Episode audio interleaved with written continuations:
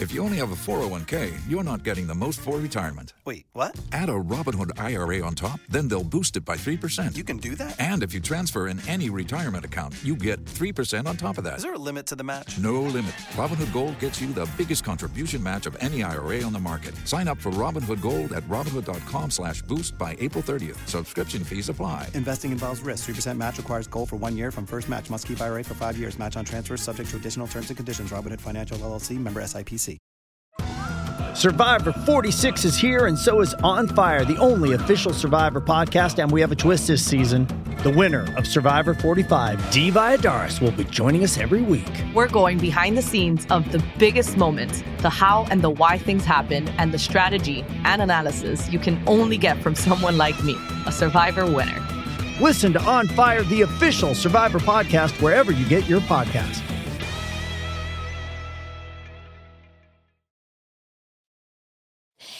It's your daily dose of Dana. Today we have such a fun show. It's Thursday, November 9th.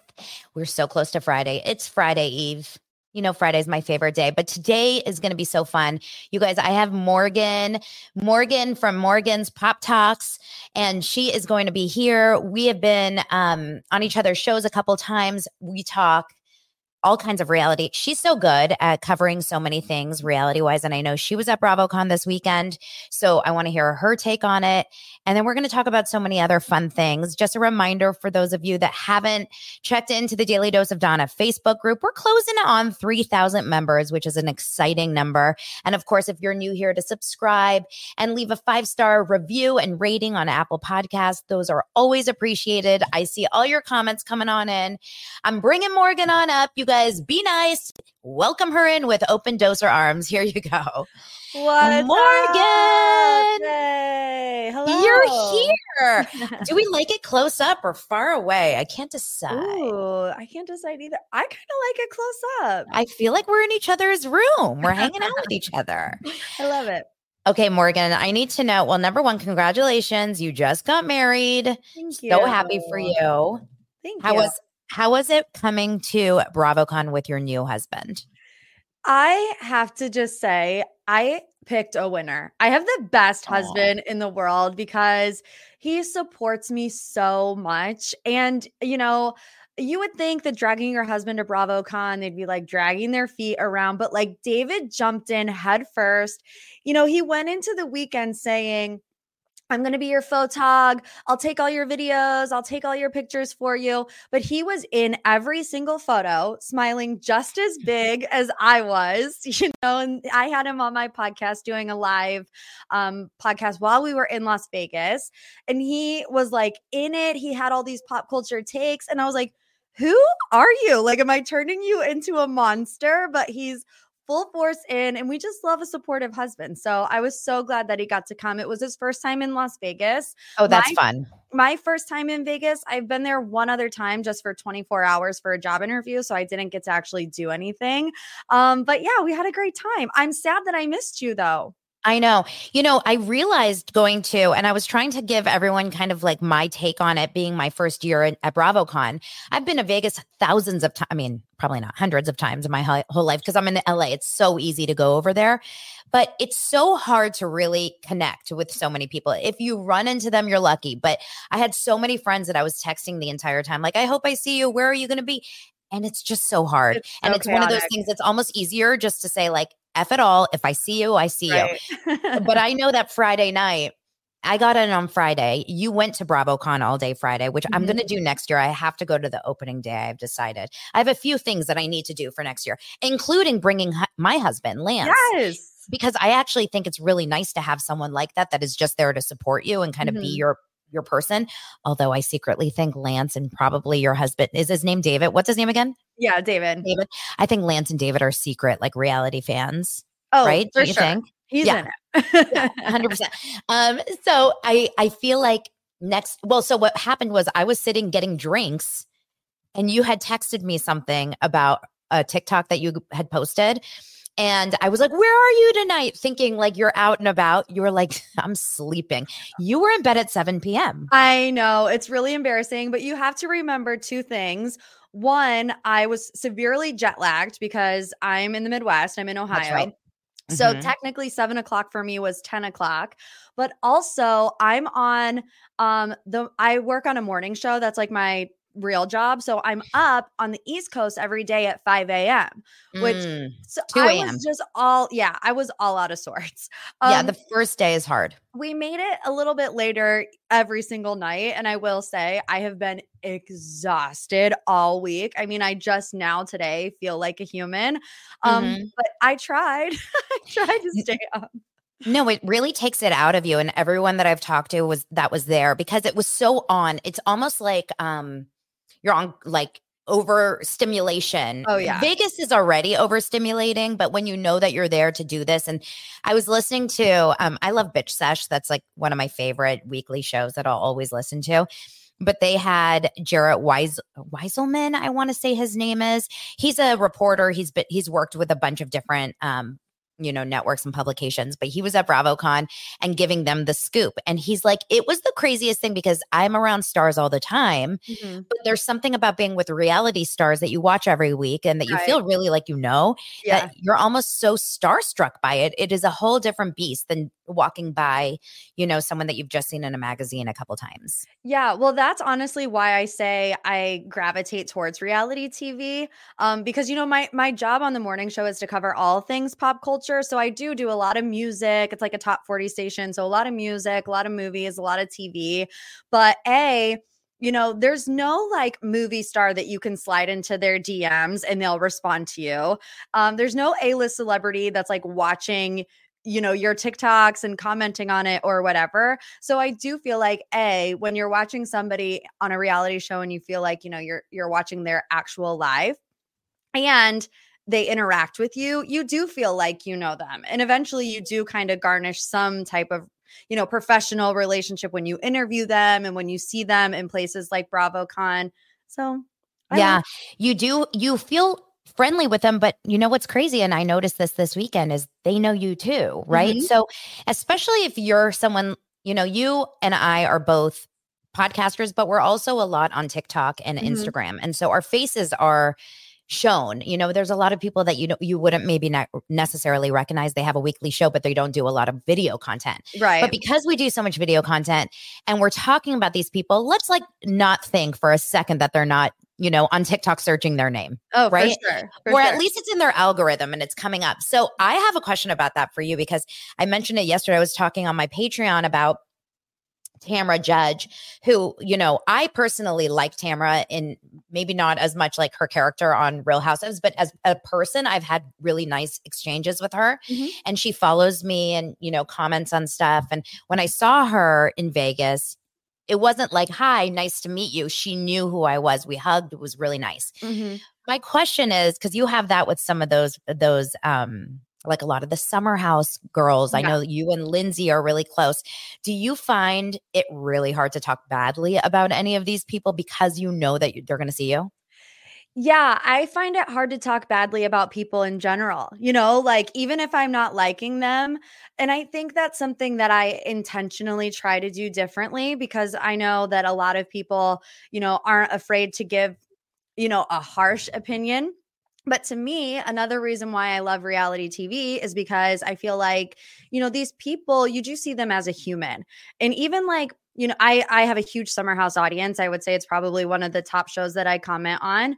Um, and even like last season, when I was not agreeing with Danielle whatsoever and the way that she was acting, I still Mm. had to remember like she's a human being feeling these emotions. So how would I how would I convey what I'm feeling about Danielle as if she was my best friend?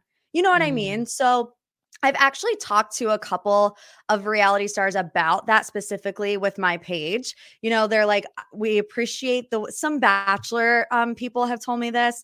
You know, I might be the villain, but I appreciate that you don't make me feel like a villain, even though Oh, it's like, nice. you know, implied and not said. Um, but I will say, you know, I am a bit of a Lindsay Hubbard apologist, and I can admit that. And I think that sometimes the other castmates know that. Like, I've always been under the impression that Kyle Cooke does not like me. Now, I've never said anything like bad about him. Um, there's obviously situations where I disagree with him. Obviously, when he's like yelling at women, I don't love that. Um, and doing all other kinds of crazy stuff. But I met him in a Bravo Palooza this weekend. And, you know, he sees me and he goes, You're Morgan like that. Oh, and I was like, I was like oh god. I was you like, should have just said I'm Morgan. You should have said I'm Morgan Wade and then just ran. I was like, yeah, I am. Carl gave us the first non-alc Loverboy. It's really great, you know, trying to like soften the blow. And eventually, you know, it was a it was a better exchange. And they both Amanda and Kyle were very nice. Um, but yeah, it's just it's wild to they know who you are and they know what you have said about them. Totally. And it's tough because I per- like I don't know Here's the thing. When you're on a reality show or when you're a public figure, you're going to have to expect that people will either like you or not like you, Mhm. or maybe some will feel indifferent. But the ones that are talking about you and that's their job, they're going to say, I think the good podcasters do give a little opinion and not just report what happens on the show because Yeah. it's boring that way. You want to Yeah. talk about a little bit, you know, your feelings or your take on things. Mhm. I think it's part of the game, but I do think that some people like Tamra was saying about the, the these two girls that run another podcast about housewives.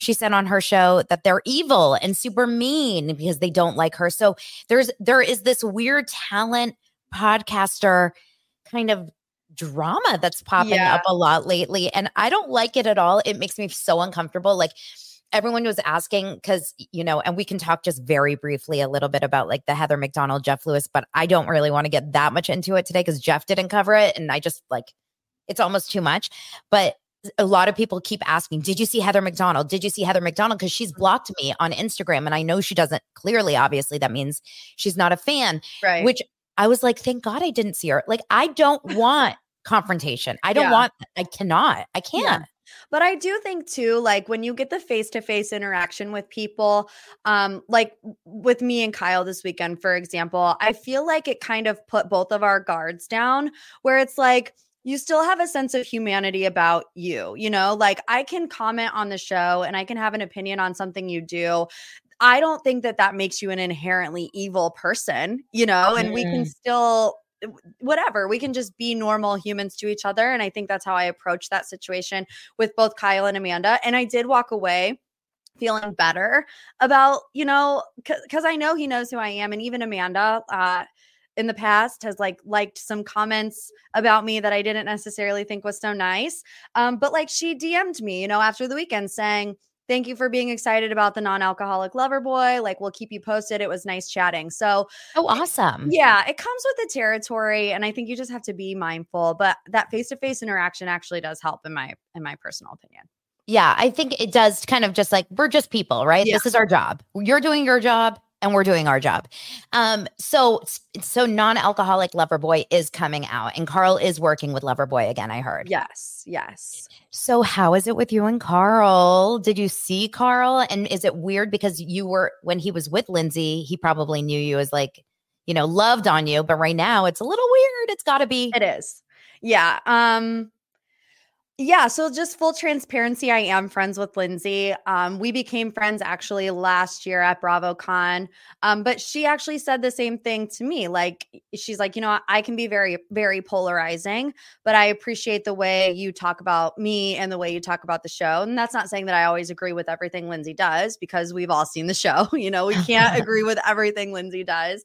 Um, but we became friends, and obviously back then she was engaged to Carl. Um, we also met the both of them when they came to Cleveland um, for a Loverboy event back when uh, Carl was with Loverboy the first time. And uh, my husband David is five years sober. So Carl and David really bonded over that.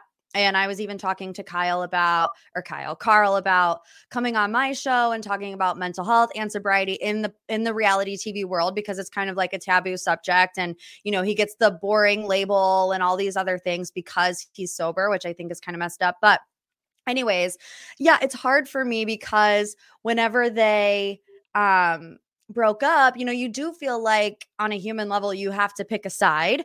Um I'm I mean, I'm closer with Lindsay. So I I automatically go there, but I don't think that that means I have to be rude to Carl, especially because he was still so nice to me and David like Um, I sent him a DM earlier in the week saying, or in the weekend saying, Hey, if you're ever in the VIP room, like let me know. We have access in there. We'll come say hi. Um, so he let me know he was going to be in there Sunday at 10 o'clock. And I didn't mention anything about like, I want to try the non-alc Loverboy. You know, there's only like a prototype actually of it now. They're not even, they're not being sold, nothing. So we like run into the VIP lounge he's getting escorted out and i'm like carl you know and he comes up and gives us a hug and he pulls out just one single non-alc Loverboy out of his back pocket and gives it to david oh that is like, so freaking thoughtful yeah i know and i mean i said nothing about that to him and it's stuff like that that makes it hard you know because Yeah. while i believe he hurt my friend lindsay and i don't like that he did that and we're kind of waiting to see how it played out um on the season and if he you know if he really did set her up and all these things um but but my interaction with him and David's interaction with him has never been anything but positive. So Yeah. I can't be mean to him just because, you know, my friend is going through something. Now, obviously my allegiance is with her. You know, I'm going to be there for her if she needs to vent or whatever, but I'm not going to go out of my way to, you know, you know, stiff arm Carl. Does that make sense? It's yeah, it's really tricky when you're on like it's like losing a friend in a in a in a divorce, right? Like Right. if you have to you kind of have to take sides because at some point, especially if it can, becomes nastier, right. if Carl is like a horrible, you know, piece of shit towards Lindsay, she's Mhm. not going to love if you're friends with him. That's just the Right. truth. I mean, we would all be the same way.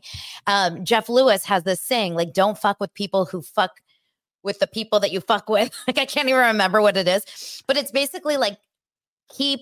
If your friends are friends with your enemies, that's going to be tricky, right? So, Right. it, I think that's like that's across the board. By the way, it's very hard. I had some major drama with this woman that used to own a workout studio like five years ago, and it's so stupid. But when my best friend was still going to her gym and taking her classes, when she was so horrible to me, I Yeah. had a hard time with my friend. Right. So you're gonna that's that seems very you know normal, and you kind of have to take sides at some point. But it's Yeah. it's nice that Carl is. Hopefully, Carl is is not an awful human being, but it's not looking so good. Like, what I did you think about know. that And I think- interview? I think that's part of it is that um we haven't seen any of it and you know my opinion probably will change once I see how the summer went between the two of them. Right now all I really know is what they've both been saying in the press, which is kind of like it to me feels like okay, these two people broke up and they have very um different vantage points. So which one do you believe? Well, I don't know which one to believe right now because I haven't been able to see it, you know, and when you when you have it's different like when they're your best friend that lives down the street, you know, and you're you're living it with them and, seeing it. they're calling you all the time. Yeah. But you know, even though Lindsay and I are friends, we don't talk every day. We don't talk even talk every week, you know. So it's just one of those And she also, like in full transparency, she knows that you have a platform and you're a public persona and you Right. can share anything. So there has to be a level of like, you know, she has to be a certain kind of person. She can't show everything to everyone, right? Yeah, yeah, absolutely. And I mean, she she saw, you know, the picture that I posted with Carl on my Instagram story. She did respond and say ew, which is fine. like, That's something that I would was- do. yeah, but that was it, you know, and, and it is what it is. But she knows that, you know, when it's all said and done, my allegiance is going to be to her. But she also knows Yeah. this is my job, and you know, I can't, I can't just. I can't just jump ship when I have an audience that needs to see it through just like I do. Of course. And she should know that. And so when you were watching her hanging out with them behind the scenes or a VIP area or whatever, who in the cast of Summer House did you feel like was really hanging out around Lindsay? Like who do you feel like are her girls other than Danielle or her people? I Yeah. think Andrea. Andrea definitely Gabby. I know her and Gabby are very close. Um, when the whole thing went down, Gabby was like her mediator between Mm. her and Carl. So, like, if Carl needed to get into the apartment, Gabby would kind of be the person to facilitate that. Um, as far as BravoCon goes, though, I didn't see anybody with her because they're so like I mean, Handled. their schedules are so crazy and so all over the place that anytime I saw Lindsay, she was by herself. yeah. Well, she looked amazing. She did. She looked I mean, honestly, like who didn't look amazing? Yes, some of their outfits were a little wild, Yeah. but these these with no women what, oh, Paige, oh my gosh. I mean, here's the thing. I don't mind the no pants look for certain things, like maybe a Vegas night. I thought Erin Lichy looked insanely So hot good. in her hot pants. so good. Paige's like rose thing was a little much for me. I'm not gonna lie. And I love Paige.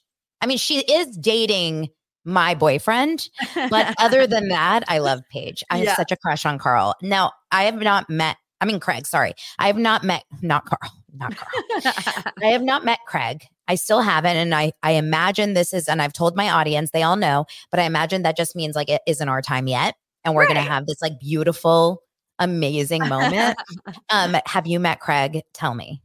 I met Craig. Have you like talked to him in DMs or anything? Or No. And he told one of my audience members, tell her to DM me, which I have, but I'm probably stuck in requests. yeah, yeah, it's a lot. you, can we Um, can we work something out here, Morgan? okay, Figure well, something out.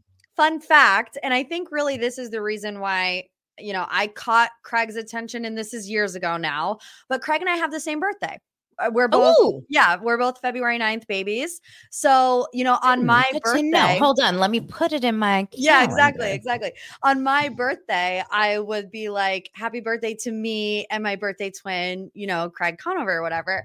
Um, so we've we've talked occasionally, but I will say, I just now got the follow this weekend. So. I know Come it took three on. years though. It took three years, and I saw him in his photo op. And I was there with my friend Larry, who runs um, Bravo by Gaze, which is like one of my favorite Instagram accounts. And you know, um, Larry is really good friends with Paige. So I we get up there and like Paige recognizes me. Wait, Craig- Larry at which account? Bravo by Gaze. Yes, and I have a listener who always tells me about. Okay, I'm and I've been DMing with Bravo by Gaze. So He's the best. okay, okay, it. keep keep it going. so I met Craig last year and he didn't he didn't recognize who I was. And it kind of hurt my feelings because I was like, oh, like, damn, you know, like Yeah. I love Craig. I always hype him up. And actually, after BravoCon weekend was over, I get a DM from him and he's like, Morgan, I'm so sorry. I only recognized it was you as you were walking away. I have it in my notes app to like DM you and say sorry. And I'm like, okay, it's fine. So then this year I go up to him and I hug him and he's like, What's your name? And I'm like, Craig, it's Morgan. Like we have this conversation every year. And he's like, Oh, he's like, you know, the photo ops are so fast that you're kind of all over the place. But he's like, I'm so sorry. Like this is crazy. And then after that, I got the follow. So we're I good. I, I'll a good word for you, Dana. you got you got to work something out okay listen will. I will. help you with whatever you need i'm i'm telling you i think when it comes to these people like they have a big job to remember everyone's names Oh, that yeah. they've met before can you imagine how many people they're meeting Yeah. and they know that they've seen you but they can't remember your name right off the top of it i i think that's amazing that they even remember that any of them even remember it's it's pretty pretty incredible but i uh Uh, yeah craig is always he's my number one bravo crush who's yours Oh, my number one Bravo crush. I would have to say historically it's also been Craig. I liked Craig even when he was like pretending to be a lawyer. You know, like- in his living yeah, room Yeah, and I would be like, "Oh, I love Craig," and people would be like, "Morgan, why? Like, do you see what's going on on the TV?" And I'm like, "Yeah, and I don't care. I like him." So are you saying that we should fight for Craig?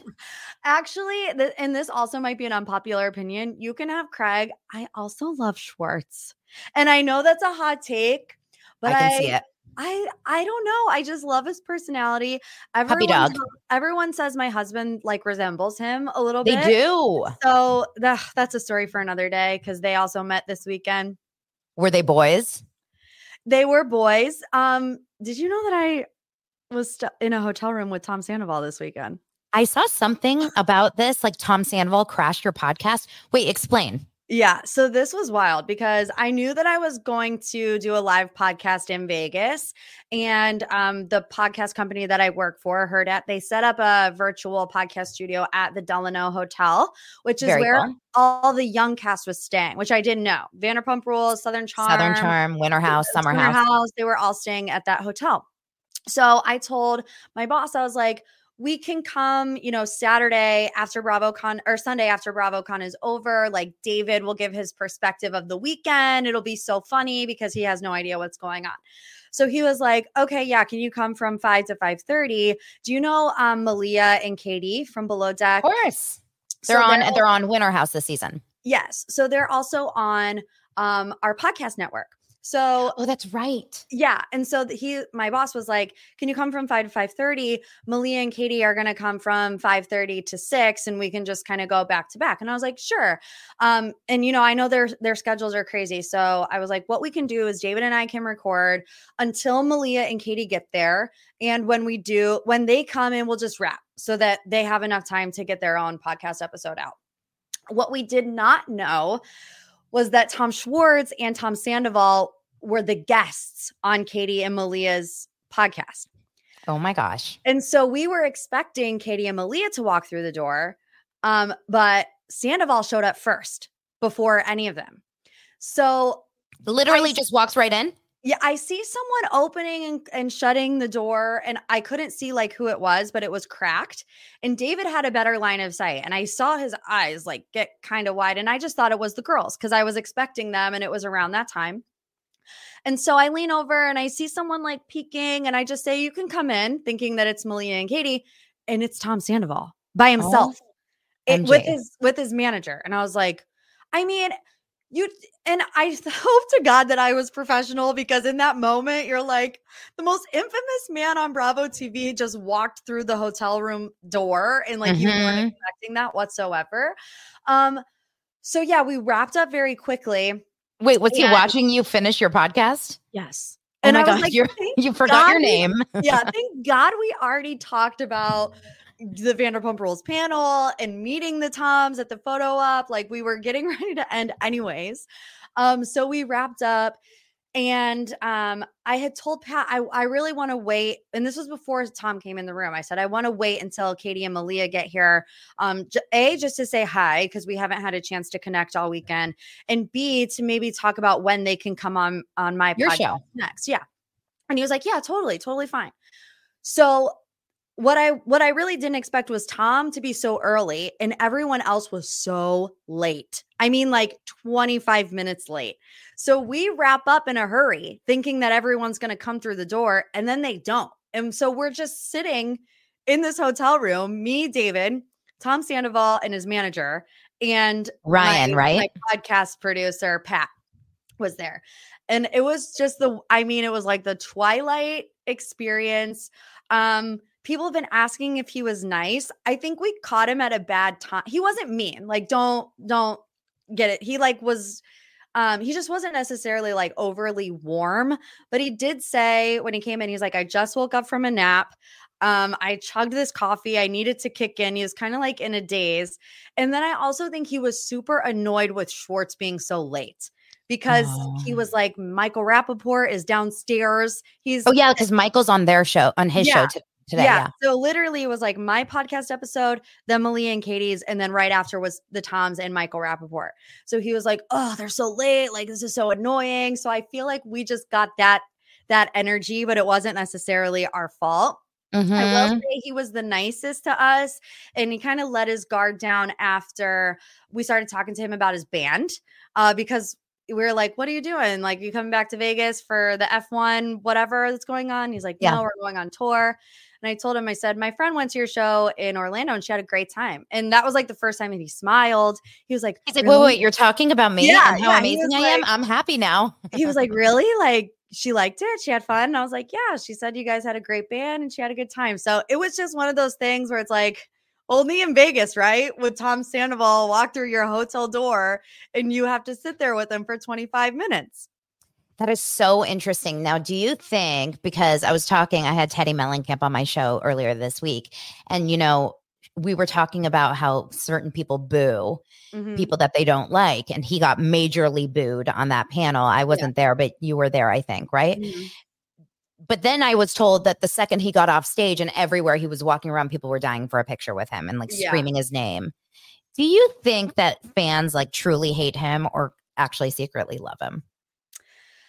I think it's a weird, I think it's one of those weird things where it's like, kind of like what I was saying earlier with Kyle, where I might have a negative opinion about something that he does on a show, but he's still a superstar. You know, he's still Yeah. on Bravo. He still has that allure of I watch you every week on my TV. And especially someone like Sandoval, who has been in the game for 10 years, and who, I mean, I don't know if I have the unpopular opinion, but before Scandival, I loved the Toms. I mean, the sidecar and you know, just them being so goofy. I just Yeah, they were loved them. fun. Yeah. So I don't I don't know. Um I don't know. I I think it's one of those things where you still see them as a famous person in your mind and if you had the opportunity, you're going to you're going to get the picture with them. Their photo op line was very long. So Yeah. I feel like also maybe the initial anger has died down a little bit. I feel like I it also has for people like Erika Jayne, who is getting a bit of a not a redemption storyline, but definitely a more likable. Oh my God. We'll talk about. Beverly Hills in just a bit and how Yeah. she's like totally a different person this season. Right, right. Yeah. So I don't know. I- I think it depends who you ask. Yeah, I, I I find it interesting. I definitely would want to um if I'm if I met Tom Sandoval, I'd want to meet him. Like I wouldn't be like, ew, gross. Right. But I'm not like that with any of Right. these stars. You know, some people take it so personally. I've seen some of the comments that come in for these people. It's it's crazy. It's almost like, but you wouldn't say it in real life. You would say it Right. behind a keyboard. I don't know if you would say it in real life. Right. Um, was anyone did it did you meet anyone that was like shocking in a mean way or a cold way that you were like, well, that wasn't great? Honestly, no. Everybody was super nice. Um, Yeah. and not to sound like a broken record, I feel like just the most awkward interaction was definitely with Kyle, but it got better as the conversation went on. Oh, Kyle Cooke. I thought you meant Kyle Richards. No, no, yeah, Kyle Cooke.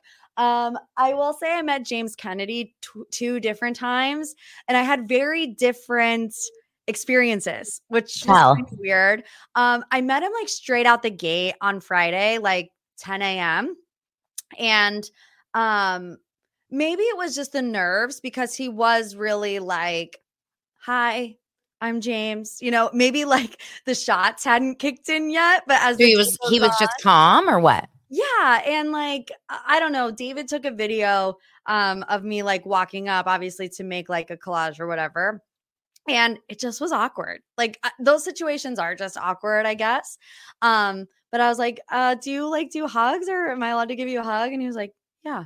Like that. But later in the day, when I saw him at a Bravo Palooza, which was at like two o'clock, he was like, Oh, yeah, you want a picture? You want a picture? You know, like just totally different energy levels. It probably had something to do with the amount of alcohol that he had drank up until that point. Um, but I thought it was just interesting that, you know, I met him twice in the same day and had two totally different experiences. I mean, there's no question that some of these people have to turn it on or do turn it on or are introverted. And then, yes, when they get a little drinks in them, they like Yeah. come out of their shell. Don't tell Bethenny. Right. But um, but we'll we're gonna get into the Bethenny uh comment that happened in the interview or the variety article that came out yesterday. So we've got a few stories, you guys, today. Thank you so much for that behind the scenes. Bravo Con from your end. And and you guys go listen to her show so we can hear how awkward it is when Tom Sandoval crashes but um but i want to talk about like a couple different things that came out yesterday so yesterday morning a variety article comes out where they basically are talking to the NBC Universal boss, basically, uh, her name is um, Frances Berwick. So she is a huge, obviously, a huge like superstar executive at NBC Universal and Bravo. And a lot of the former talent, when they talk about Bravo, they mention Frances, Frances, Frances. So she's got a big, um, a big like part in all of this Real Housewives Bravo amazingness.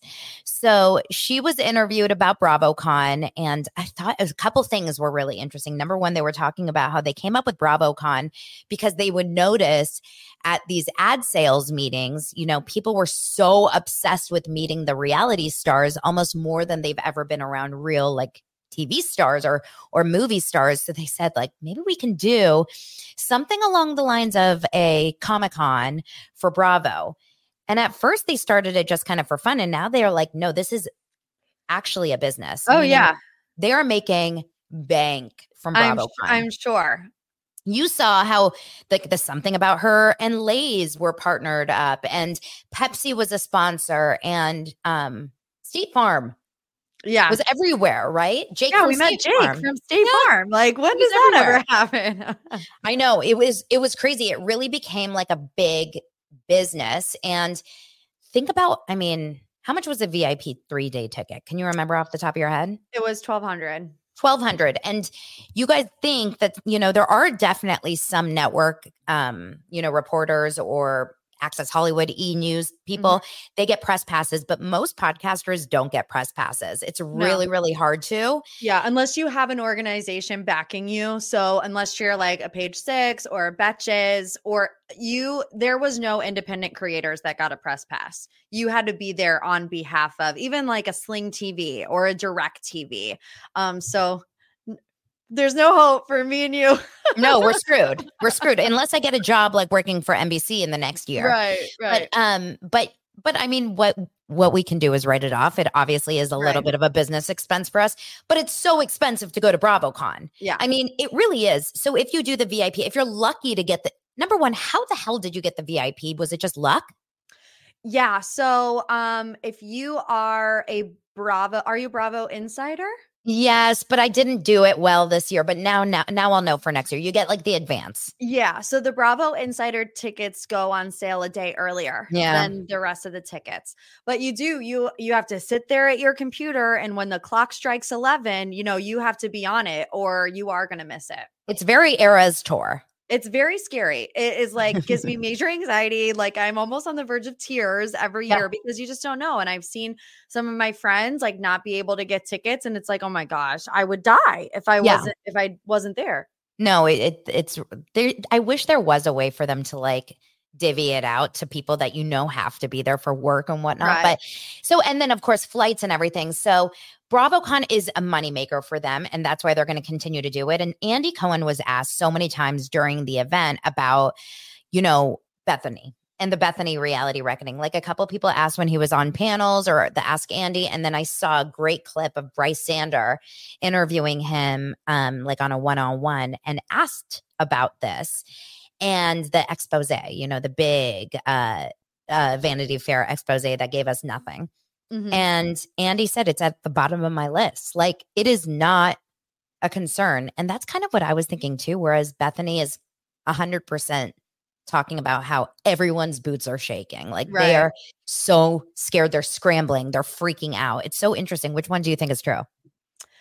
I think it's somewhere in the middle, Yeah.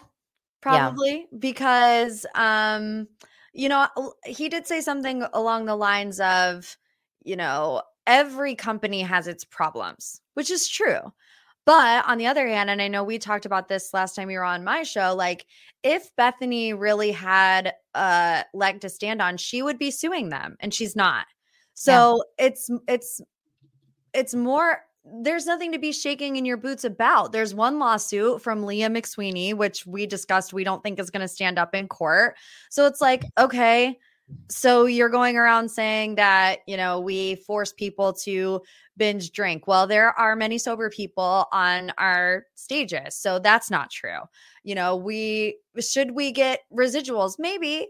Should there be better, you know, mental health support on set in reunions and stuff of that nature? Sure. Like, so I think he definitely isn't shaking in his boots. Nobody likes this amount of bad press. I mean, uh, you know, especially because she's like on the warpath to tear him down. Um, so I think he is telling the truth, but I also think he's downplaying it a little bit. Yeah, I think there is definitely um it, it probably feels like they're on an episode of Real Housewives because it feels like your old friend is really coming at you like directly. Um but I think when you're at a BravoCon or when you're kind of just even seeing it on TV, you're recognizing the the energy behind it Yeah. and the, the- there is no stopping this machine like it's going and even if they cl- slow down the drinking and even if they add residuals and whatever like we're going to still watch because these Yeah. characters are so wackadoodle and if they do good casting which they have the alcohol is not necessary look at ubah like ubah is so out there and And personable and Lala, Lala, Ubah. Um, I can't say the same about Carl. Yeah. I really can't. I Not know, gonna lie. Um, and Jenna Lyons is not like that over the top or anything, but Kyle Richards is in Burris, yeah. Candy, and Kyle is in this like season right now where she's going to have her biggest season. And I want to get into Beverly Hills in just a moment because you know she's not drinking this season. So Frances did say about um, the Bethenny question. She said the question is, "What do you think generally about the so-called reality reckoning, as former Bravo star Bethenny Frankel has termed it?" She said. I think that we have had a mutual beneficial relationship with Bethenny. We have stayed in touch, including when she pitched us three shows, and the three shows were all around Bravo or a Bravo IP. So this is the interesting take, you guys. Bethenny has always said that she pitched one show and it didn't go. But apparently, according to this, which I believe, says there was one about a Real Housewives camp that she wanted to run for Real Housewives kids. Which part of the thing was also like, don't exploit the children, right? It's such a big part of her story is Yeah. like all these kids that got taken advantage of. And she was pitching a show taking advantage and exploiting the kids. You Mhm. guys, this is insane. Then she also said there was one around her podcast that is Which called one? Rewives because like, it's about how housewives. is that going to be? We're going to sit there and watch you interview someone. Like, we can No. watch it on YouTube if we really wanted to. And also, um, Frances says we found that to be, too similar to another show that we have on the network on every night, which is Watch What Happens Live. Right. And then um, the final one was a spinoff of a cast she wanted to recommend for the housewives in another town. So basically, a housewives type show. Yeah. So she says, Frances says, I'm generally disappointed. We care very much about our talent. We think we have really good relationships. We have, we care about them, et cetera. We're incredibly em- empathetic. We want them to prosper and we want them to feel good. Um, she says that they give them a lot of guidance because they know when they go on shows, they're going to get, you know, basically murdered on social media, which is part of the job Mhm. um, don't take it to heart and just like kind of work through it. But she is disappointed. And then Bethenny, of course, was reached out by Variety. And her comment says, Me pitching shows to, should I do it in a Bethenny voice or no? Yeah. Okay. sure. Um, uh, me pitching shows to Bravo months before opening my eyes isn't the smoking gun that they think they have. And if it's their biggest argument against the reality reckoning, they better get to the back to the drawing board. So come at me, bro. She didn't say that, but I feel like that's something she would say. I feel like it is a smoking gun. It 100% is. It's so uh, like, Yeah. That's but this is Bethenny's way that she kind of goes around it. It's like everything that everyone has against her is not a big deal, Right. but everything she has against someone else is like stop what you're doing. Yeah. This is major. I I really wonder if this weekend was like torture for, for. Bethenny. Yeah. Yeah. I can't it imagine it was. not being. I think it was. Yeah. I mean, especially because, you know, like you said, the energy was so good. People were so excited to be there. Even, and I'm sure she, you know, was keeping up with things that Andy was saying. And, you know, everyone was like, everyone there. I mean, he got asked a, a lot about it on the panel. I went to his, the Ask Andy panel on Friday. And he was like, I mean, look at how much joy is in this room right now. Like, this is what we focus on. We focus on this is supposed to be fun, funny shows that is an escape from your own reality. It's supposed to bring you joy. And then even the screenshot that he posted on his Instagram story. Did you see somebody somebody DM'd him and and they were like just raving about the weekend. Like, I needed this so badly. You have no idea. I'm going through so much. I've never laughed so much. I've never made so many friends. yeah. So I definitely think, I mean, nothing bad happened at BravoCon. It wasn't like New York was a little rough. You know, there were kinks that weren't worked out. It's like the the VIP ticket was kind of a mess. There were really long lines. So oh, New York, it, um, BravoCon. I Yeah. thought you meant Real Housewives of New York. Okay. No, no, yeah. So BravoCon last year was was like kind of a mess, and there was none of that bad publicity this year. It was really an enjoyable experience for everyone, and I'm sure that drove her a little a little nuts. Yeah, I mean, it, it was. I I don't know. I thought it was great. I I, I and the Ruth. Did you see the old woman Ruth? Oh yes, Forget I- it. I I know. Were you So in that panel? Were you there? No, I I really didn't spend a lot of time around panels, and I'm going to do things differently next year. But uh, whatever, we'll talk about it another time about my game plan. I, I'm going to have a game plan. I hear it's in Vegas again next year, I heard that too. so we need to book our tickets asap. Right. Um, okay, let's also talk really fast about Real Housewives of Salt Lake City. Oh my gosh. obviously the episode aired on Tuesday. Mhm. It's Thursday today. So I talked about it yesterday. And I've always really felt strongly throughout the beginning of this, since the beginning of the season. There's something about Monika I do not trust on Monika's side. Now, Monika does have fans out there. So I know a lot of you guys may at me here, but I honestly feel, um, you know, really strongly that there is something to not be trusted around her. I don't love the mom storyline. I feel it's weird to bring that on a show. Especially intentionally? your first season, you know, right off the Yes. bat. Um, Yes. I've gone back and forth with how I feel about Monika. I will say the first um the first big fight that she had with her mom at the Easter thing. Um I was actually on Monika's mom's side, which I know some people will be like me up in arms. too. Me too. because I was like if this was my mom, she would drag me out of that place by my hair oh because Oh my God. in the moment, my mom wouldn't care in the moment, okay? She wouldn't care about whether or not I was right or wrong. She would care about the fact that I'm making myself look like a fool in front of Yeah. all of these people because they don't know what's going on. The other people at the party have no idea what you guys are fighting about. All they see is you're sitting there screaming and the other girl is sitting there calm. So it's it's about the optics, right? And it's on camera. So my mom would be like, stop making yourself look like an idiot on camera and Mhm. like, let's do this some other time.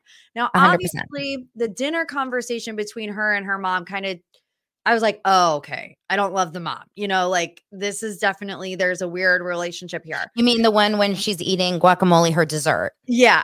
yeah. It's like, like, okay. so grossed me out thinking about that whole Yeah. experience. Like, Like, and then looking for the weird. aspirin. What a mess. Right. So I'm like, okay, Monika has some merit when it comes to not having the best relationship with her mom.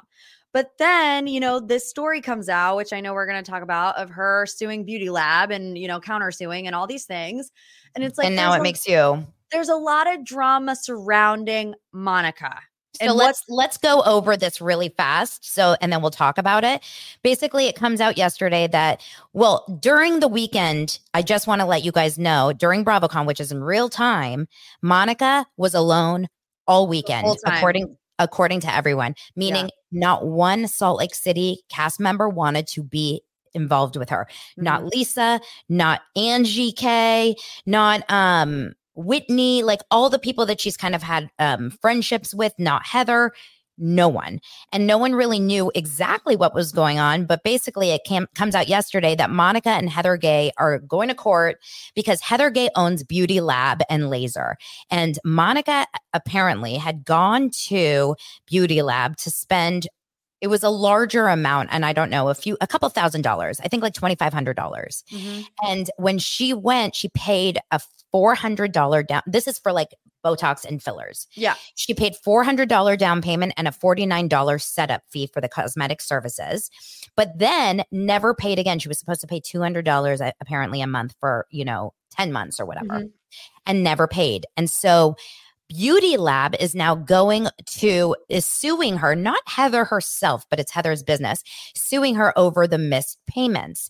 But Monika, instead of just saying, "Oh shit, gotta pay them," I signed a contract, which you do when you buy packages like this, I'm sure, is now counter suing Mhm. because she's accusing them of giving her a botched nose and lip injections. Oh my God. In my in and so Garcia Monika is seeking a to be decided amount at trial for consequences consequential damages less than $50,000. You guys, this is bad news bears. All of it is bad red flag city for Monika Yeah. in my opinion. I've gotten bad Botox before. I have. Like I I go to Botox every, you know, 3 months or whatever and I've gone to providers that are establishments and I signed the whole thing and I've paid for it. You know, I don't do a big package like that, but $500 and I'll come home and a couple weeks later I'm like, I don't love it. Like there's something that's Yeah. so either I call them and ask for them to fix it if they can and most of the time they do, Yeah. Or I just like eat it as a Let it go. loss. Yeah. Let it go. What the hell is she doing? What is the deal? Yeah, I don't know. It's it's bizarre. And like you try to come up with a justification in your head on why she would. Like it's more about maybe for her it's more about like public image. you know, where it's like, okay, I don't want to be looked at as the cheap housewife who doesn't pay. So I'm going to do this in return. But it's not like you said it's not helping her public image it's just making us think okay monika is the drama. Like we've been kind of questioning it all season where we see like glimmers of her being the issue and then you're like oh no but she's got some stuff going on i don't know what to think. But if it becomes if there's so many problems and you're always a part of the problem then you are the problem Am I the drama? I mean, Right. we we we talk. That's all we talk about on the show. You know, the Jeff Lewises of the world, and so it's it's people that are constantly going through situations where they're getting their hands in like muddy water. Mm-hmm. Why couldn't Monika just say, you know what, I'm not happy with this. Let me deal with this privately. For them to sue her means most likely that they attempted multiple times to collect payment right. And she wasn't I- I- i'm surprised it's a suing situation and not like a collection yeah. situation. Yeah I- small claims court. It does feel a little personal but i feel like we need a judge judy situation on Yeah. this and i would love to see heather gay and monika in court. Monika is not to be trusted in my like my spidey senses are have been up with her the entire time Yeah, I mean, what was the quote that Heather said? Like everything that comes out of her mouth is lies. Mhm. So it's just time will tell. I mean, you know, they didn't have a Salt Lake City panel. I don't think for this reason, but because the reunion is going to be filmed soon. oh So, my like, god i didn't even think about that Yeah, they were never they were never even on stage together. And maybe they knew this before we all knew this, you know, and knew that they couldn't be on a stage together because she was suing it was going to come out and yeah. yeah. Um, but yeah, I don't even I don't know when they're filming the reunion, but it's supposed to be soon. I think I think that, you know, look, Heather is not perfect and she's definitely had some effed up. Um like last season was pretty bad on Heather's side. Like people really turned on her.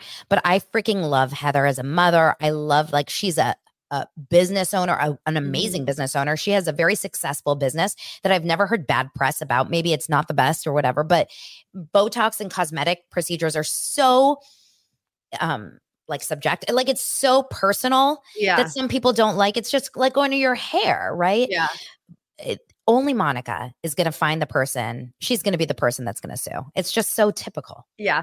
I mean, I did. I thought that there used to be a rule that if you were on the show together, you couldn't sue each other because it ruins the show. I mean, if they sue each other, is one of them going to come back next year? Uh, Are they both going to come back next year? Like, it Mhm. kind of seems like you're already making that decision.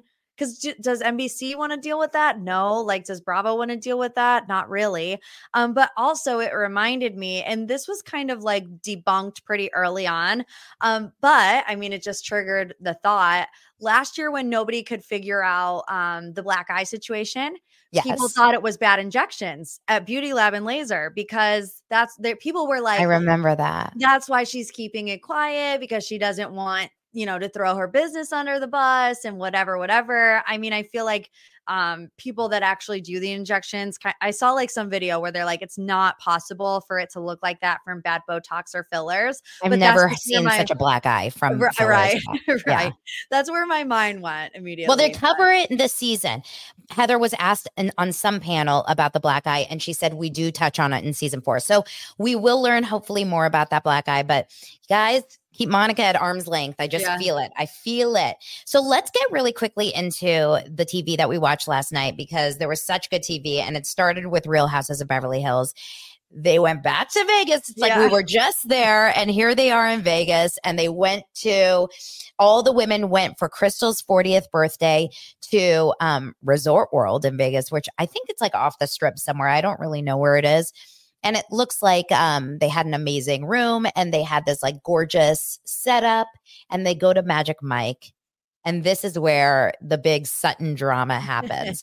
so, just to kind of give you guys a little background, you know, earlier in the day, Sutton is saying how you need to wear pants to go to Magic Mike if you want to be asked up on the stage because they do crazy, you know, dancing, right? right And have you ever been a Magic Mike? I have not done it. no i haven't And i would not seeing- i would not do well in that environment After seeing last night, I want nothing to do with it. Like it was to me, it didn't turn me on or make me. Right. wa- I was Right? very I was thinking the whole entire time, like, now I wouldn't storm out and I wouldn't cause a scene, but like when Sutton like put her hand on her head and turned the other way, I was like, that would be me. like Yeah, that yeah. would be my energy in the Magic Mike.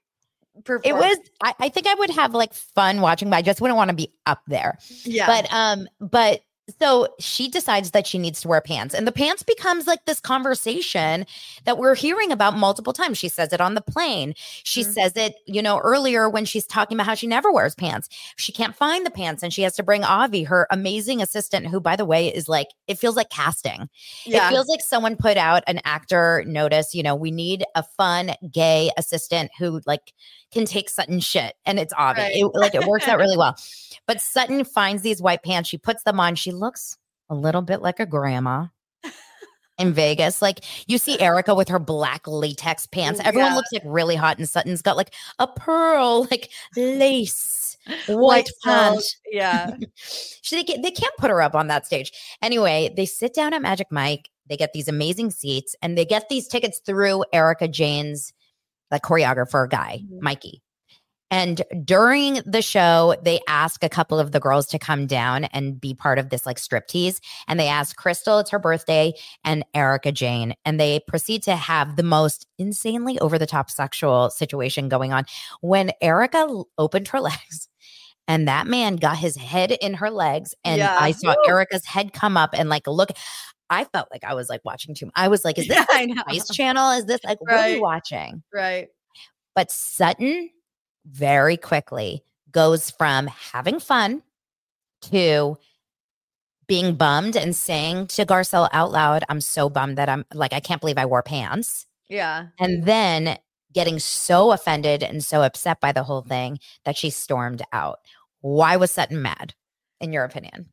Because she wasn't on stage. I mean, it's, it's so obvious. You don't reference the pants multiple times, multiple times. But I think um, you know, I'm on the the ballet foundation. It's an easy out for her to say that, you know, because she can't say as a grown adult, I'm mad that I didn't get to go on the stage. You know, it's very like childish of her, but she can say, This makes me feel uncomfortable. And even Yeah. like Crystal, she nailed it when they were in the van. And she's like, Okay, but we didn't feel uncomfortable and we were the ones that were up there. So, how do you, you know, reconcile that? And she didn't have an answer for it. So, She- it's like, yeah. I think that I think that what happened was it was giving Ramona in season one of RHONY reunion when Alex McCord had posed nude and Ramona was like, I, I I can't be on the stage. I cannot be on the stage. And then cut to Ramona being Ramona. But I, I 100% do think that this was a moment where she was bummed. She mm-hmm. probably, look, the whole season, we've seen a lot about her dating and she's struggling kind of connecting with men and she doesn't have a boyfriend. And like, she wanted that attention. And Cecile, who's watching here live, said straight up, I mean, I'm just going to highlight this. She wanted the D in her face. Sorry. and, and she did a hundred percent. And I know, I, I know that she knows that she did, but this was her way of saying, like, I'm not being chosen. You know, I'll never Yeah. forget. I went to a bachelorette party years and years ago before I was ever with, you know, my husband.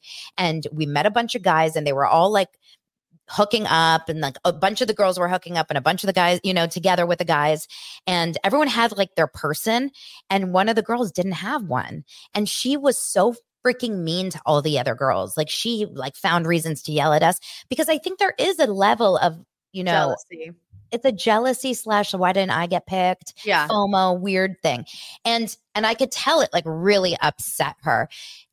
But let's talk about her dynamic with Kyle Richards, which is so so confusing. Yeah. Now, I will put point out Kyle has never looked better than she did in this episode in my opinion. Like and by the way, so many comments are saying you look like a young Kyle. I you get, get that, that a all the time? Actually, I do get that a lot. Yeah, people are obsessed with um with talking about how Kyle is uh you know how Kyle looks and what she's going through and stuff. But in this episode she looks phenomenal and Yeah, she's actually really fun and funny in this episode I thought. But she has this weird dynamic with Sutton. It was the same thing we saw last season. Mhm. What's going on? Do you think she hates Sutton? I don't know. I think it's hard. I think she wants to give Sutton the benefit of the doubt. You know, I see like her wanting to kind of include her or whatever. And then I also think that she just can't really deal with the dramatics of Sutton. And then maybe she's thinking, like, oh, Sutton, I do try to give you the benefit of the doubt and I do try to be your friend and whatever. And then this is what happens. Like, it kind of gives me the why do I try Yeah. vibe, you know, especially when they're like cussing each other out at the end. I feel like Kyle's saying in that moment, why do I even try with you, Sutton? Because this is what I get in return. Well, we all we have to know that Sutton is not like the most liked person by Kyle. We know this through Teddi, obviously, because Teddi has such issues with Sutton, so I assume it's related. Mhm. Um, but they do not get along, and I think Kyle pokes at Sutton's like she pokes at Sutton in a weird Yeah. way. She should have just known in her own heart that Sutton was obviously jealous and was unhappy, but instead of just like letting it be and being like, "Okay, I get it," the ballet thing, and like Yeah. rolling your eyes, yeah. she needs to tell her like why are you making such a big thing why are you doing this she really wants to trigger sutton and i feel like this is like and we've all had friends like that before it doesn't feel safe it's like are you on my side or are you against me Yeah. and i do think that kyle really truly does not like sutton I feel like she also may be a little bit threatened by I think the combination of Garcelle and Sutton and how liked they are together by, you know, us as viewers. I feel like they're fan favorites. And I mean, it drove Lisa Rinna crazy. I mean, Erika, I feel like she probably had to have known that she wasn't going to be a fan favorite. But for someone like Kyle, who has been on the show for 13 years, has been like the center diamond holder forever, who's always last in the credits, to have this Sutton girl who drives her nuts be more liked by the public than her has to sting a little bit. well they always say you know that they feel sutton and garcelle pander to twitter Mhm. meaning they do what they think the audience will like. But I don't see that anymore at all. I just think they are who they are, and maybe Yeah. editing gave them a really good edit the first couple seasons. yeah. But Sutton did show a little bit of her kookiness last night. Like Sutton did annoy me yesterday. There's Yeah. no question. Did Yeah. she annoy you a little bit in yesterday's Yeah, episode I too? mean, it was over the top. It was like I felt bad for Crystal. It's Crystal's birthday, Right. And like what Dorit said, like these guys went above and beyond to give them the front row, and, and Dorit was loving that show. And like 80% of them are gone throughout the entire show. You know, it does And they know that Real Housewives of Beverly Hills is here filming. They know cameras are on them. You know that everyone in the audience knows that the girls are up there. Right. So everyone was paying attention to that probably instead of the show half the time. yeah. Um, Erika, other than the fact that she got basically, you know, eaten out on stage, which was like too much for me. Right. Um, she's coming off very well this season so far. I have a conspiracy theory that Tell me. in Bravo villain world, sometimes it's hard when you're like a chronic or not uh, chronic. I don't know why I said that. Uh, like historic villain. That's what I meant to say. Like Lisa Yeah. Rinna, who that is your personality, and you will always be that way. And there's no other way to edit you besides that. But other than that, I feel like there's a two season villain arc that people get where they're like, okay, we know you can take this public heat for two seasons, be our villain for two seasons, and then we'll start to paint you in a different light so that you don't have to deal with all the public backlash for years and years and years and years. And I have that conspiracy theory that that's what's going on with Erika right now because she's had two really bad seasons for good reason. I mean, her husband, estranged husband, embezzled millions of dollars. Like people are going to be pissed about that. Mhm. Um, but I think probably she went into this season knowing that she couldn't act the same way. Otherwise, she was going to turn into Elisa Lisa Rinna, who always came across that way. And then maybe maybe production is is throwing her a bone. Yeah. Yeah. I think uh, you know there was uh there is a redeeming feeling with Erika, but you know the season is young and I know we Yeah. have that Denise scene coming up which Erika basically is saying like I am a, you know who I am basically a bitch. Right. And um but Dorit is coming I love Dorit this season. She just comes off like she's kind of neither here nor there. She's like a little go with the flow type. Mhm. Um, I feel like Dorit's probably most like just anyone in the sense of like, or Crystal, I would say probably Crystal, but um, but Kyle, other than the Sutton stuff, I thought Kyle was finally Kyle. Like the Yeah. first time this season, we have not seen a normal Kyle Richards in the last couple se- episodes with her and Mauricio and everything that we've seen. It's almost like t- she needed to get away and just Yeah. be with the girls to kind Yeah. of come back to herself. Clearly, she's having issues with Mauricio, and that is bringing out some weirdness with her. Right. It's like as soon as she got away from him, she was able to let her hair, hair down, have some fun, be herself. Yep, yep. And I mean, how many of us can relate to that when you're going through like kind of a weird relationship and you're struggling, you know? So, Yeah. um, so that was I liked I really did like Kyle. I'm trying to think of anything. Um uh oh, let's talk about that last scene. I felt so bad for Garcelle. Garcelle finally opens up at breakfast about how she felt that she is having a hard time trusting talking to Dorit and um basically Dorit. Kyle, and a little bit Erika about her family because of everything that happened last season when they they laughed at the fact that Erika, you know, yelled at her son. hmm Dorit immediately made it about her. It was very Lisa Barlow. Yeah. And it it was so it was so sad to watch because some people are just like not allowed to be victims and they they they're not letting Garcelle just like be hurt. Right. And not to mention, like, the only reason that Garcelle feels like this is because of you. You know, like, Yeah. it's not like she just pulled this out of nowhere. Like, roll the tape. We saw the four of you like laughing it up. So she has a right to feel this way. And just because it was a year ago doesn't mean that that makes it any easier. It's like she hasn't, they haven't had the opportunity to show anything different. You know, it's like actions speak louder than words. I've only seen you do this. I know you've said sorry, but that doesn't you saying sorry doesn't convince me that it's not going to happen again in a different capacity. uh, there's something about you know you're not a mom yet but when you have kids I, I don't think this happens with anything else but with kids. There is such a mama bear experience that comes out. And I think Garcelle felt this so strongly. And I, I think Dorit would do the same for Jagger and Kyle would do the same for Sophia or one of her daughters. It's like, does she have a daughter named Sophia? Yeah, she does have a daughter named Sophia. Like, this is who we are as mothers. And when someone out there is talking about your kid and laughing in such a like gross way, and really, Yeah. even though it was mostly Mauricio and and Kyle and PK, but Dorit was part of the conversation. That was her husband, and she just managed to not laugh. I would also never feel 100% comfortable talking to them about everything. I feel like that would always, and it really hurt me for Garcelle. She had to get so upset that she was like, Why do I feel like I have to apologize Right. in tears? right. Why do I have to apologize for feeling hurt?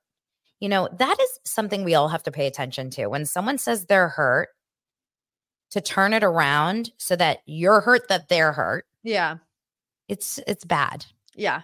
And it doesn't help. I mean, it's not like Dorit's reaction is going to rectify the situation at all. If anything, now it's just made it worse because not only does Garcelle feel like she doesn't trust them to talk about the kids, she now doesn't trust to bring up how she's feeling about it. So Totally. it totally, Totally. backfired. Totally. Okay, cool. Well, I thought it was a good episode and I'm into Beverly. Like Wednesday night TV is good Yeah. between Beverly Hills and now let's move on really fast to Miami. And, you know, Miami was just like it's we're still kind of setting up the season, I think. It's the second episode. Um, basically, the majority of the episode was cut between two parties, two events. We had Marysol's gay brunch with her, um, who was there? Alexia, Lisa, Larsa, Mm-hmm. and Kiki, Mm-hmm. who Kiki is like the breakout star. Love I freaking her. love that Kiki. And then um the next one, the other like happy hour was Nicole, uh Adriana, mm-hmm. Guerdy, and Julia. Yes. There are so many cast members. There's a lot.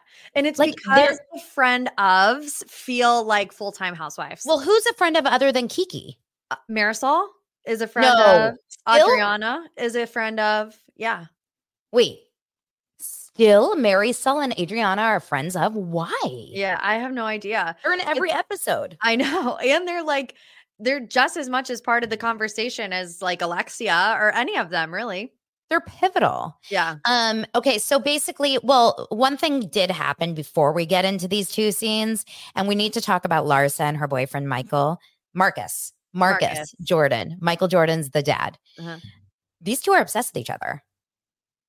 They're obsessed with each other. And I felt like we were watching a podcast ad. Yeah, we were. And we're like, so on our podcast that's coming out on Right. iHeartRadio. right, right, right. And I It- remember even when that that story came out that they were doing a podcast together, it's like damage control, right? Because everybody has this preconceived notion about them, obviously with the history of her ex-husband and his dad and all of the things. So it's like how at that point it's like how can we get people to see us and not see this headline when now that the the season's actually coming out, we are seeing them and not just, you know, what's all over page 6 or TMZ. Yeah. Um, on a scale of one to 10, how interested are you in listening to that podcast? Zero.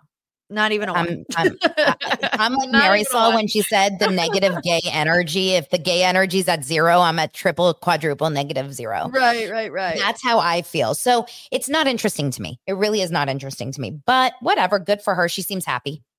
Yeah. Um, and then basically, you know, the other thing that kind of happened was this weird Alexia and Todd.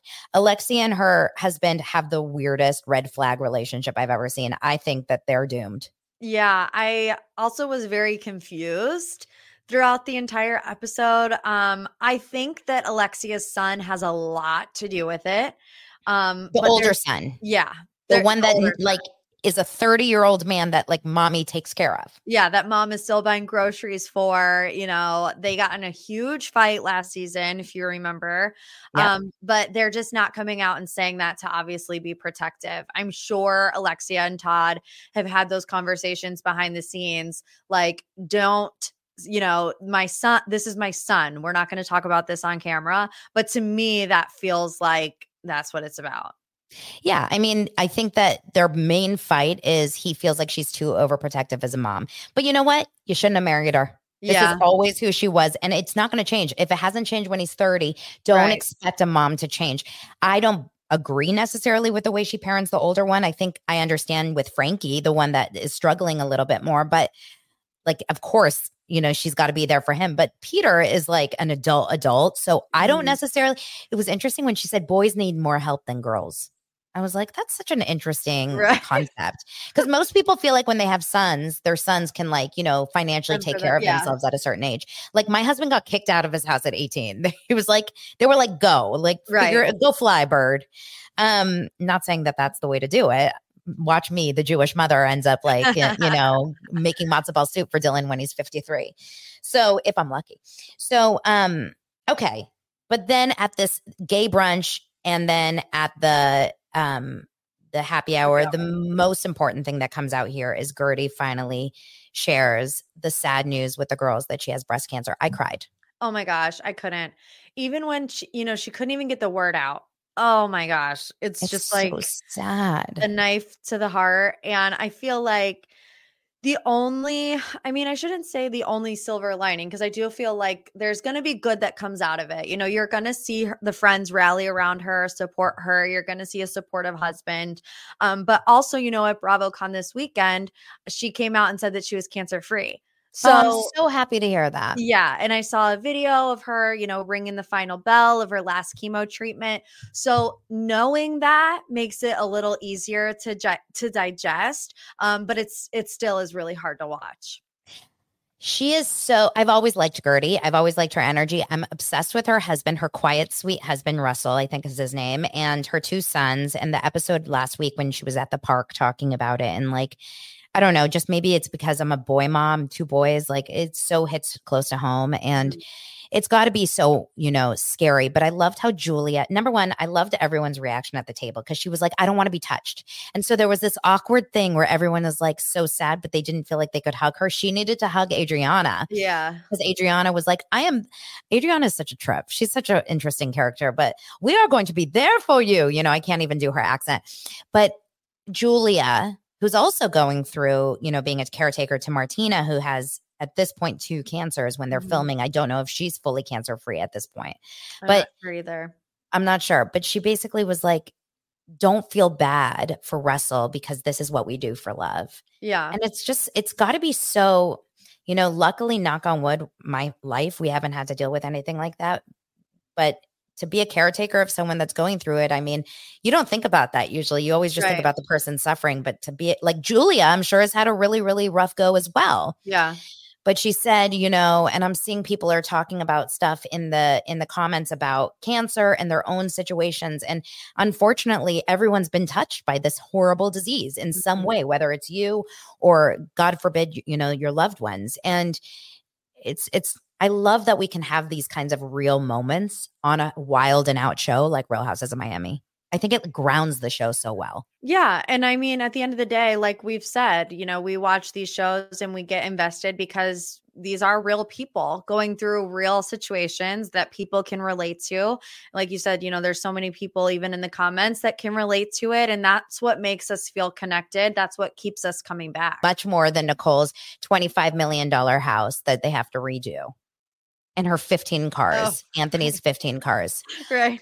Although secretly, I would be Nicole if I could in a heartbeat. I would trade my life for Nicole's. Oh my God. Love her. Um, so overall, we've got some really good Real Housewives on right now. We have Miami, Beverly Hills, we have Salt Lake City. They're all so good. And what else? I'm missing one. Is that it? I Potomac. mean, yeah. Potomac was great this week. First episode. Are you Love. watching Southern Charm? Watching Southern Charm, watching Winter. House. Yeah. Like what else? I mean, I'm watching it all. Yeah. And then, We're of course. I know it's a lot of work. I was telling Lance the other day, I was like, we have to just never watch shows together anymore unless you want to watch my shows. He's like, no thanks. I'm good. I'm good. Um, well, Morgan, where can everyone find you so that they can tune into your you do once a week, right? Yes. So I do one free episode a week, and then I have two Patreons that go up. So um, my Instagram and TikTok is Morgan P Talks, T A L K S. Um, my podcast, Morgan's Pop Talks, is every Thursday. And then I do have a Patreon where I just do Bachelor content uh, every Monday. And then I do one called Extra Pop every Friday. So, I mean, I cover it all. It's really uh, time consuming. So, if you like all things reality TV, come say hello. Oh my gosh, I love it. Are you covering Golden Bachelor or no? Of course. Okay, okay. We have an episode tonight, right? Yes. It's Is it best. Thursday already? Yes. Okay, I'm excited. We'll have to talk more about that, Morgan. Thank you so much. I want you to come back whenever you have the chance because I love chatting with you, and um, I feel like I'm one step closer to Craig, which is really my goal in life.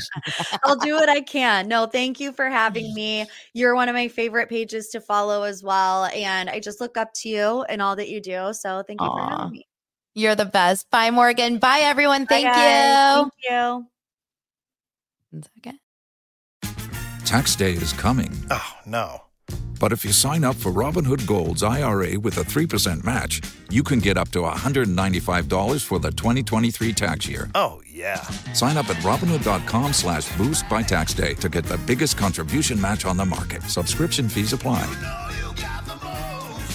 Investing involves risk. 3% match requires gold for one year from first match. Must keep IRA for five years. Robinhood Financial LLC member SIPC. Waiting on a tax return? Hopefully, it ends up in your hands. Fraudulent tax returns due to identity theft increased by 30% in 2023. If you're in a bind this tax season, LifeLock can help. Our US based restoration specialists are experts dedicated to helping solve your identity theft issues. And all LifeLock plans are backed by the Million Dollar Protection Package. So we'll reimburse you up to the limits of your plan if you lose money due to identity theft. Help protect your information this tax season with LifeLock. Save up to 25% your first year at LifeLock.com slash aware.